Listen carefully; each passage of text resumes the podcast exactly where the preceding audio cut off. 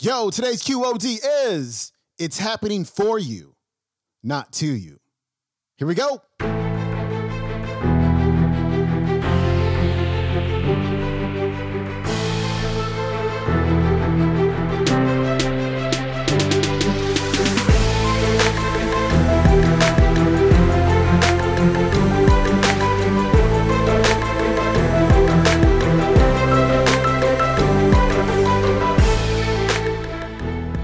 Welcome back to the Quote of the Day Show. I'm your host, Sean Croxton of SeanCroxton.com. It's Throwback Thursday, and we are turning back that clock all the way to episode number six, one of our original episodes of the show with featured speaker Christine Hassler. And by the way, happy Independence Day to you. I hope you have the most wonderful day ever, hanging out with friends and family, barbecuing, going to the beach, watching fireworks, or whatever it is that you're gonna do. Have a really good time doing it. Today, Christine is gonna share a story. I love this clip, by the way, but she's gonna share a story about something that all of us go through. You know, not feeling like we're enough, feeling let down when, you know, life just doesn't meet our expectations, feeling like we're we're called to do something but just not being fully clear about what that thing is. So Christine's going to share how she got through these things and how you can too. And you're going to learn about a really really easy tool that you can put to use today to love yourself more. Here's Christine. So, like all of you, when I was born, I knew there was nothing wrong with me. I knew that I was whole and complete, and there was nothing I needed to do to earn love or to get external validation. All of you knew that when you were born. And then life happened. Someone said something, someone left, you got hurt, you felt alone, and you started to forget that you're complete and that you're whole and there's nothing wrong with you and you're enough just as you are. And you start to forget that you're connected to everybody else all around you. I really started to forget in fourth grade when a bunch of girls started the I Hate Christine Club, which I was not a member of. Thank you for the sympathy. I wish you would have been there. You could have been my friend.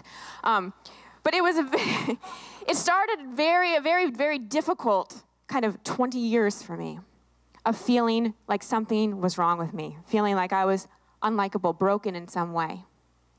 And like all of us, my ego needed some way to survive, some way to compensate. Because when we feel less than, when we feel hurt, we have to find out another strategy to get the love and the validation that we so desperately long for. So I call these compensatory strategies. My particular brand was becoming an overachiever. I was like, well, if I'm not going to be liked, if I'm not going to fit in, then I better be successful. I am not even going to get an A minus. I'm going to get A pluses in every single class. And so I became a doer, an achievement addict. And that carried me far. I was very successful externally. I went off to college. I was a double major and a minor. I graduated in three years. And then I do what all insecure people do I moved out to Hollywood. An amazing life in Hollywood. I dated and, yes, kissed some pretty recognizable people. Yeah, that, you know, once, once that happens and you're still not happy, you know you have a problem, right? So I had everything, all the boxes were checked. You know, I had this checklist life, and I checked them all. And there I was, 26 years old, making all this money, Oscars, Golden Globes, the whole deal. Still not happy. Still trying to feel, fill this hole, this void I had inside by external things. And one day I just couldn't take it anymore. I went up to my office and I quit. And I thought, you know, wow, I'm courageous. I took that leap of faith that I referenced earlier, and I didn't know about the free fall. So the free fall began, and within six months, I went into massive depression because my whole identity was wrapped up in what I did. I went into lots of debt. I got disowned from my family, I was very close to. I was diagnosed with an undiagnosable autoimmune disorder. And six months before my wedding, my fiance, not him, dumped me. Cold turkey. Walked out on me, never saw him again. And I found myself on my bathroom floor, and, and especially the ladies in the room, why do we go to our bathroom floors when we're really depressed? I mean, they're totally disgusting. But for whatever reason, that's where we go. So I'm on my bathroom floor contemplating whether or not I really want to be here, like on the earth. And that was a very scary thought. And fortunately, that thought was followed by something that I still to this day have trouble articulating in words. It was a feeling of presence, of peace, of compassion, and of love. Like everything I was looking for out there, I started to feel in here. And it only lasted for an instant because my mind came in and was like, oh, what was that? What was that? That's that thing I want. But I knew, I knew that everything was happening for a reason. And it wasn't just a cliche that time. And I wasn't particularly spiritual at the time, but I got on my knees and I said, All right, God or whoever, I'll make you a deal. Because I had been an agent, so I knew how to negotiate. So I said, If I figure this out, I will dedicate my life to helping other people do the same. I had no idea what I was talking about. I didn't know what that was going to look like, but I felt it. And I know a lot of you in this room can relate to that. You feel a calling, right? You feel something, and your mind wants to put a form on it. Trust the calling. You don't need to know the form just yet. And just like it did for me, the form will reveal itself. So it revealed itself for me in writing a book, starting to speak, starting to teach retreats, and starting to share vulnerably about what I was going through. Again, I turned my passion suffering into my passion what I love to do. So it really began for me by asking the right question. And this is the question I want you to ask next time you're having an expectation hangover What am I learning? Please stop asking, Why is this happening? Because a lot of times we don't know the exact reason.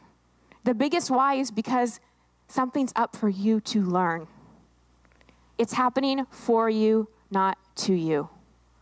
And we all are liberating ourselves from a victim mentality, right? We all want to get out of thinking that we are not at cause in our life. So if you adopt that beginner's mind and that seeker's attitude and that student's attitude of what am I learning? And one of the things that you're learning is how to really update your programming. I mentioned my compensatory strategy before. I want you to think about what yours may be. How do you chase love, acceptance, validation, approval? Are you a people pleaser? Are you a control freak? Don't like uncertainty? Are you a caretaker, a rescuer? Are you a performer? When there's tough moments or things get a little too intimate or vulnerable, like you make a joke. What is the way that you deflect? What is your strategy for trying to get love and acceptance? Now, the thing that's sneaky about these compensatory strategies is they get results. My overachiever totally got me results in the world, right? But it got me results on the goal line, the external line, not the soul line not for my heart, not for my happiness. Now, I am not saying that all those external things don't matter. I want you all to have amazing careers and relationships and family and travel where you want to go. All that stuff is amazing. But don't you want to create it from an authentic place?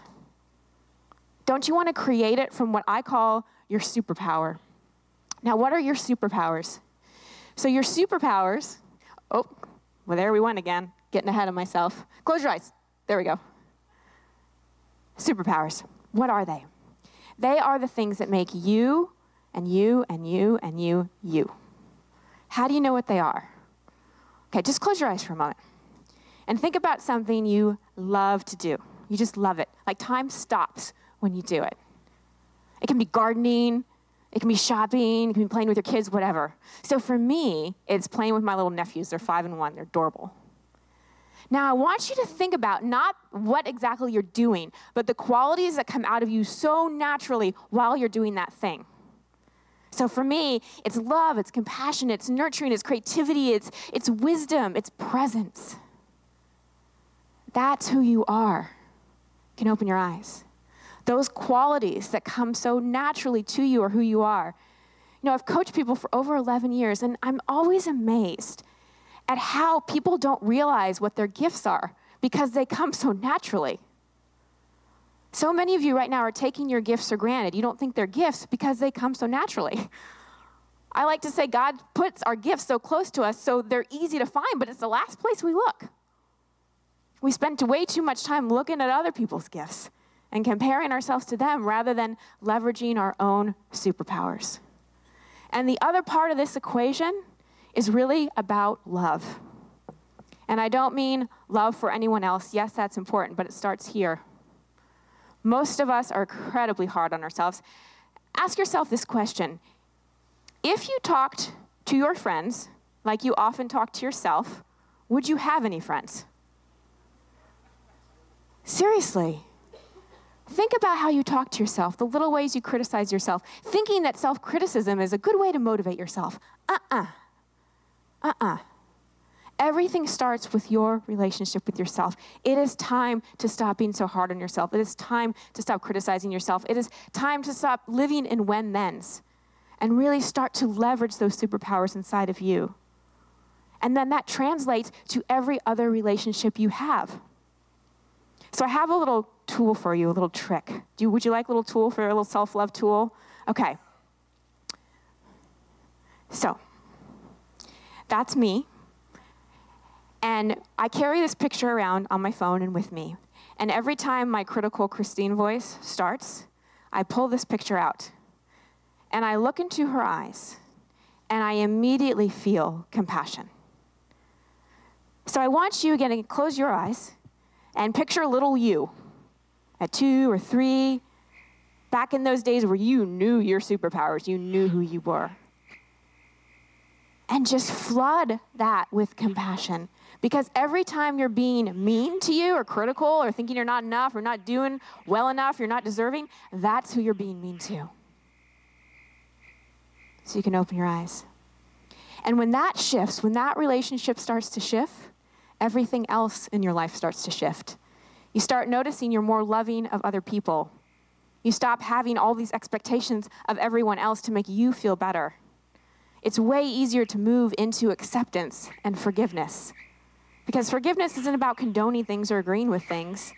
It's really about letting go of the judgment so that you feel free inside. And you start filling your own self love tank. And you stop going to Chinese restaurants when you want nachos. Translation you stop going to people expecting things they cannot give you. I know there are people in your life that hurt you. I know you have certain expectations or certain things you want from certain people. And can you accept that they just may not be able to do it? And you can't change people. But you can give it to yourself and you can find other people who can give it to you in a healthy way. All right, that was Christine Hassler on a Throwback Thursday. Her website is ChristineHassler.com. Check out her podcast. It is called Over It and On With It. It is available on all podcasting platforms. And if you are feeling stuck in your life, I want you to go to christinehassler.com slash workshop. It is a three-part video workshop with Christine. She's going to show you a powerful process to get to the root of why you're struggling, and she's going to teach you how to get unstuck. That's christinehassler.com slash video workshop. And lastly, if you want to watch today's entire talk, it is on the YouTube. It is called Christine Hassler Habitude Warrior Conference 1.2. I'll see you tomorrow for Finance Friday. In the meantime, enjoy your holiday, and I will see you then. I'm out. Peace.